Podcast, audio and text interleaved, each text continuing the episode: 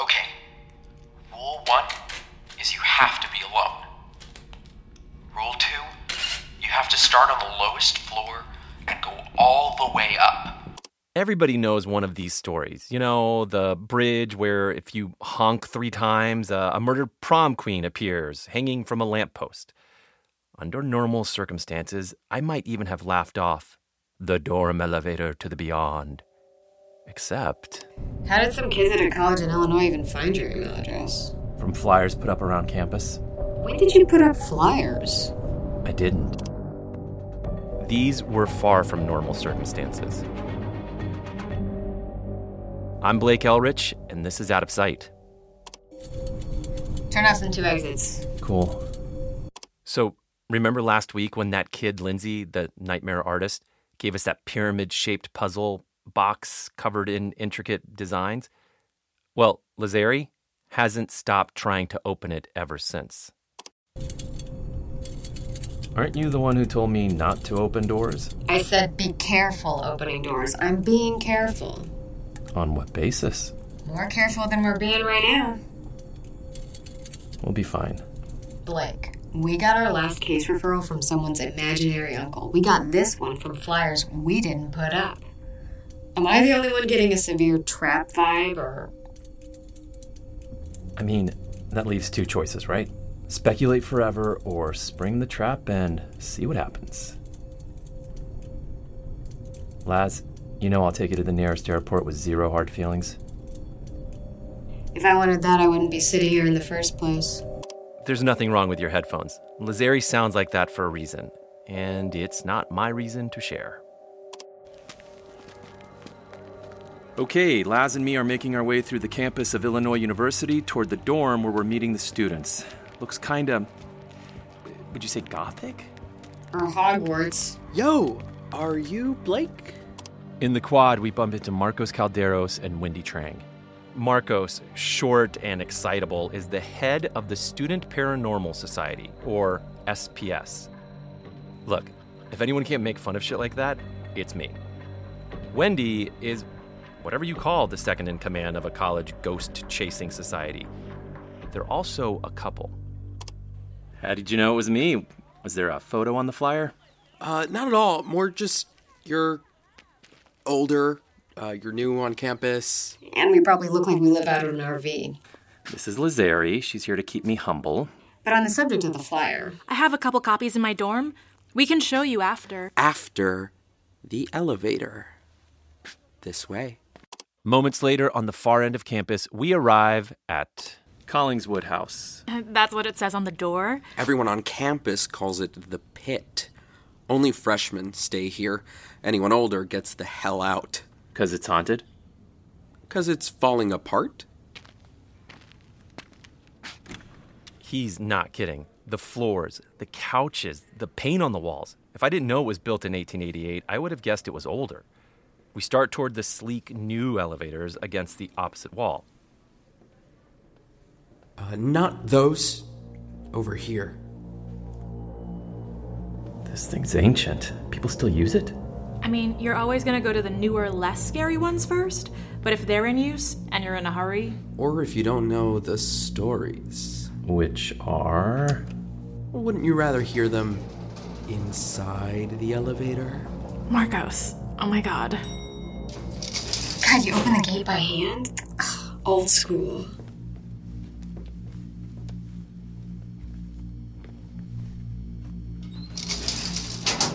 Going up? You're embarrassing. The elevator floor is scuffed tile. The walls are wood, inlaid with wrought iron grids through which you can see the concrete elevator shaft outside. A single dull yellow light bulb overhead. I don't need to tell you how rickety it is. You can hear that for yourself. We don't have the exact installation date for this elevator, but we know it was no later than 1915. It's been restored and updated since then, but a lot of the original parts are still here, including the main car itself. Where'd you get 1915 from? I'm so very glad you asked. Ugh. The oldest existing news articles that reference this elevator tell the story of a student named Edmund Mills who was attending this school that self same year. Self same? He rode this elevator all the way up to the 14th floor and jumped down the shaft to his death at the bottom. Sad story. Also impossible. What? Think about it. He goes to the very top floor of the building, opens the elevator door from the hallway, and falls all the way to the very bottom of the shaft. Right. The elevator itself. It couldn't go any higher, and it wasn't below Edmund to break his fall. Where did it go? So the news stories are wrong? Or maybe it was something else entirely. How can you be such a dad? You're not even 25. The door creaks open on the 14th floor, but Marcos hits the door close button before we can get out. Ever since that fateful day, this dorm has had a legend. If you ride this elevator to the top floor, like we just did, and then you stay on and close the doors, like we just did, and you wait right here for an hour, this elevator goes to another dimension and it takes you with it.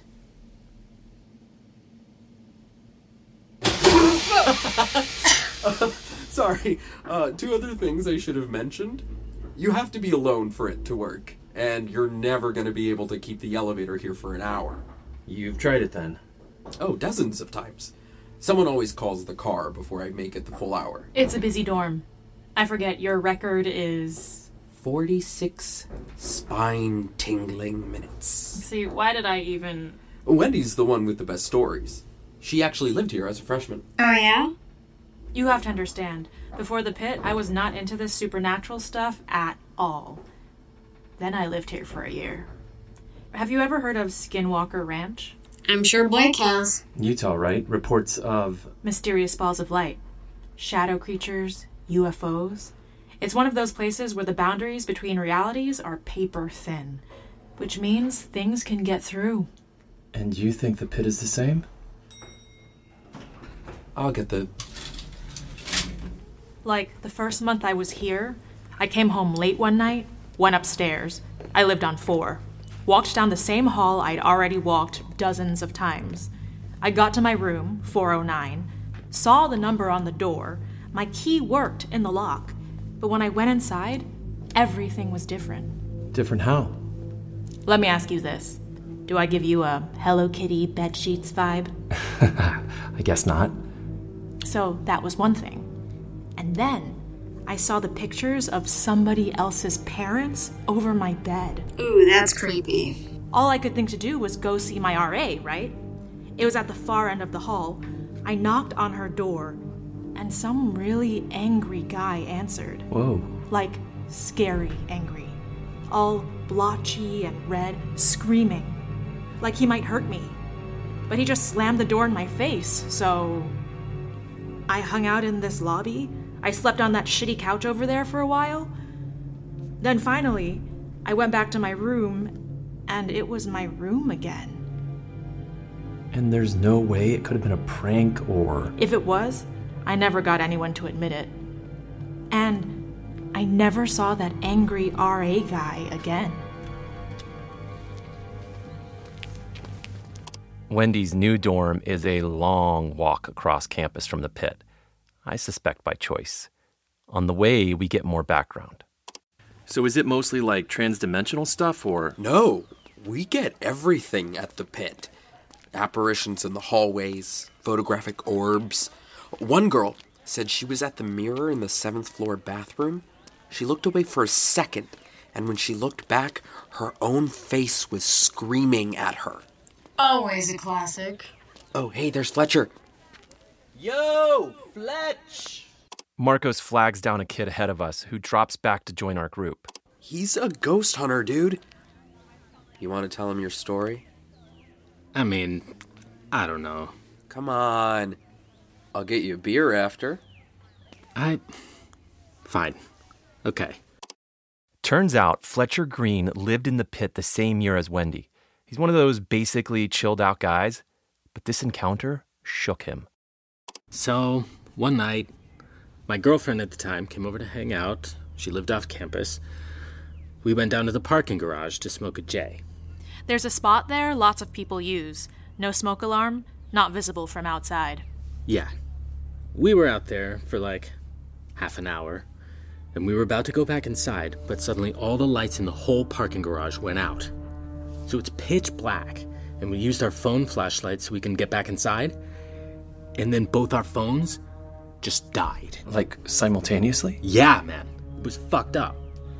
So we're kind of freaking out because it's so dark and you know everything's kind of scarier when you're that baked. I grabbed Steffi's hand, that's my girlfriend, and we just made our way really slowly and carefully to the exit. And we got outside and there was moonlight and I was like, "Oh, thank God." So I turned around to kiss my girl, but when I turned around, the person holding my hand wasn't my girlfriend. Fuck, dude. She was really tall, really long black hair, and freakishly long arms, and like a messed up face. Messed up how? I don't know how to describe. Like, distorted? I didn't get a good look. She yanked her hand out of mine and ran back into the garage. And Steffi. I was freaking out. She was still in there. So I'm working up the nerve, but before I can, Steffi comes running out, completely white and shaking. Did something happen to her? She wouldn't say. That's what really messed me up. She wouldn't tell me. She never did. We broke up shortly after. She wasn't the same after that. After thanking Fletcher for his story, we follow Wendy to her dorm and head upstairs. I like Fletch, but bear in mind that might have just been two kids paranoid after getting high. He seemed pretty serious about it. Well, be that as it may, he's not the most reliable witness. That's what makes the SPS different from bullshit societies. We apply rigorous skepticism to every report. Well, We always try to debunk first. Does that include the elevator legend? I mean, I'm trying, but people always call the elevator before I can get to an hour. There's always something that stops you. it didn't stop Addie. We don't know that. I think we do. Who's Addie? They explain while Wendy looks through her desk for the flyers. Adisa Obasanjo, former student here, former member of the SPS, severely obsessed with the elevator. She was like fixated on completing the elevator ritual, built her life around it. She was probably the only senior ever to actually choose to live in the pit. Near the end, she skipped a lot of class, rarely left the building. A lot of past tense there. She's been missing since December. Oh, shit. December 12th. That was the last. She just finished a final and was swinging by the pit before an SPS meeting, and then she never showed up. The police are still searching, but She left behind everything all the stuff in her dorm room, her car. we don't know for sure it was the elevator, but I do. It's just about one student a year goes missing at this school, At a school this small? and most of them are unsolved. Found the flyer. Here. Seeking evidence of the paranormal and otherworldly for use in psychical research. Reward offered serious inquiries only. So, definitely not from you. I mean, people know how to reach me on different forums, but I don't put out my private number and email like this. Hey, at least they spelled your name right. You're not freaked out by this? I'm completely freaked out by this. The psychical research part made us think maybe you were part of the official society. The what now? The American Society for Psychical. Not ringing a. Uh, yeah, we're not really society types. And the reward it mentions? Any idea what that would be? The, uh, the lessons we've learned, the friends we've made along the way. You're lucky we found this. It might have pissed someone off. I look up at Laz over the top of the flyer, and we're both thinking the same thing. Time to talk alone. We head back to the RV. This is how I am, Laz. I only know one way to deal with a trap Walk right into it. Well, I should be there. The kid said I had to be alone. How could he know that? How could he know any of it? The whole thing's a hundred year game of telephone. What we do know is whoever guided us here wants us looking into this. Whoever's pulling our strings, you mean? I'm going tonight, late. Minimize the chance that someone calls the elevator before I can finish the challenge. What is this magical hour you speak of when college undergrads are asleep? You have a better idea? God damn it. yes. Gotta admit it, she wasn't kidding. Where there's a college, there's a computer lab. And where there's a computer lab, there's a free printer where you can make elevator out of service signs. Obviously, Lazari's not a student here, but she looks younger than she is, and people rarely notice she's there. We hit the pit around 2 a.m. and work our way down from the top, taping the sign on every elevator door. Our plan is to do the basement level last and call the elevator from there. On our way down, I call Marcos to make sure I know all the rules. Okay. Rule one is you have to be alone. Rule two, you have to start on the lowest floor and go all the way up, like you're tracing Edmund Mills' final fall in reverse. Rule three, you have to press the stop button right before you reach the top floor before the doors open. Don't let them open. If the doors open, you have to go start all over. The door's rusty, but I think I can. Rule 4 you have to stand in the elevator for at least an hour. The countdown doesn't start until you've pressed the stop button. Rule 5 you're gonna hear voices and noises. They might even call out to you or sound like someone you know. Don't respond to any of it. You have to trick the elevator into forgetting you're there. Rule 6 well, I'm hoping you'll tell me after you get back. Is this the right one? Has to be. The new elevators were a set of two. Cool. Here goes. So, if I'm not back in an hour, You better fucking be back in an hour. I think that's the first time Lazari's ever hugged me. Certain factors make it impossible to be sure, but I think I'd remember. Passing 11. Approaching 12. Last time I was scared in an elevator, I was packed in with those cultists in Seattle. It's a completely different kind of scary when you're alone. Okay, almost at floor 14. And now I wait. Gonna quit talking so the pit forgets I'm here, like Marco said. If the next hour isn't scary, it's gonna be boring as fuck. For a while, nothing. Then, about a half hour in. You hear that, right? This isn't even the worst part. That comes a bit after the 40 minute mark.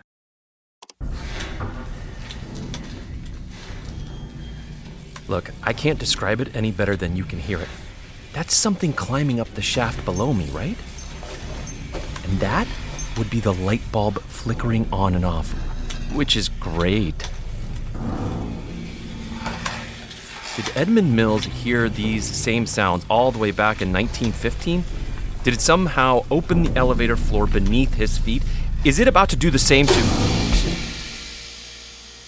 Then silence. Ten minutes to go. It takes everything I have not to press door open and get the hell out of here. Finally, my nerve snaps and I reach for the button. But before I can press it, I start moving. And let me be clear about this I'm going up. How could I be going up? This building only has 14 floors. I guess I can talk now. Whatever test this is, I've passed it. Let me just slide back the. It's a hallway, a lot like all the dorm halls below, except it's really dark and really empty. I'm gonna leave my backpack in the doorway. Last thing I want is this elevator leaving without me.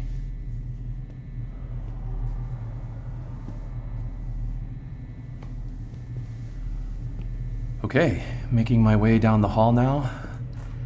The vibe is kinda contradictory. On the one hand, this place feels horribly deserted. On the other, I'm pretty sure I am not alone. I've done some urban exploring in my time, abandoned spaces, but this isn't like that. This feels functional. Everywhere I shine my light, a common area. Open books, open snacks, no cobwebs, no dust. Is that. That's music, right? I think it's around the corner. Pretty sure it's one of those dorm rooms on the left. That one. Hello? Is somebody. It's okay. I, I'm not. Not what? Not a grown man creeping around a college dorm in the middle of the night? What's the reassuring thing to say here? I reach out in the darkness for the light switch, and it works. Nobody here. I see an iPhone. Is that where the music? Wait, no. It's coming from headphones right next to it. So someone was just in the middle of listening to it. Maybe they went to the bathroom or the snack machine? If they're about to come back, maybe I can. And that's when I see the wall. Holy fuck. Okay. S- sorry. S- sorry. Um. So, the wall by the bed, right? It's got like scratched into it little hatch marks, like in batches of five. Like the kind prisoners do or people on desert islands, so they won't lose track of how long it's been. And then, when I follow the hatch marks along the wall, they abruptly stop. And somebody's scratched in some words there. I'm, I'm getting closer so I can. It says, It's okay. I live here now. And just below that, they've scratched in a signature Addie. Only a few seconds ago, I was hoping for footsteps so I could get some answers from somebody. But when I hear them now, I tear ass back to that elevator like a tsunami is on my heels. Behind me, the footsteps speed up into a run.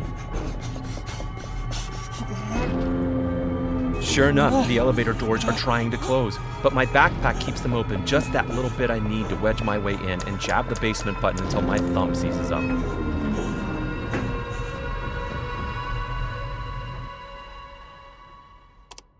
I have Marcos and Wendy meet us in the lounge the next morning.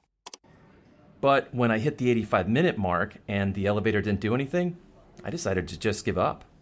Shit. It's good news, right? If it worked, that would mean there's some malevolent. We've just been working on it for so long. This was gonna make our reputations in the field. I just wanted to find Addie. We're parked behind the student union. Um, hi? I'm Lazari. I work with Blake. Oh. I thought. Look, guys, I've been doing this shit for years, and I've run into more dead ends than I can count. They suck, but they happen. And all my instincts are telling me that's what this is. I'm sorry, but it's just a creepy elevator.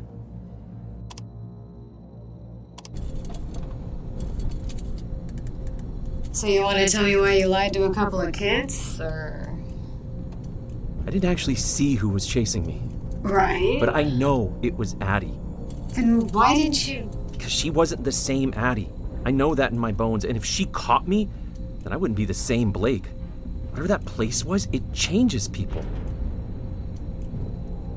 They're never getting their friend back. At least they don't have to lose each other.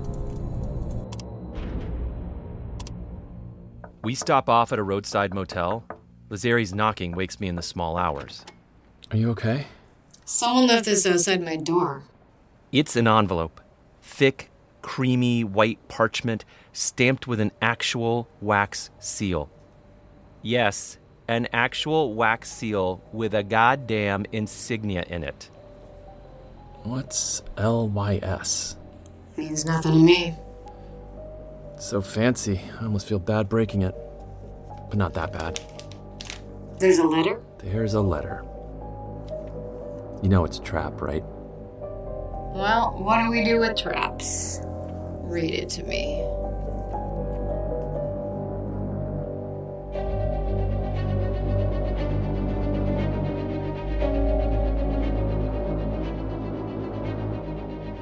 Out of Sight.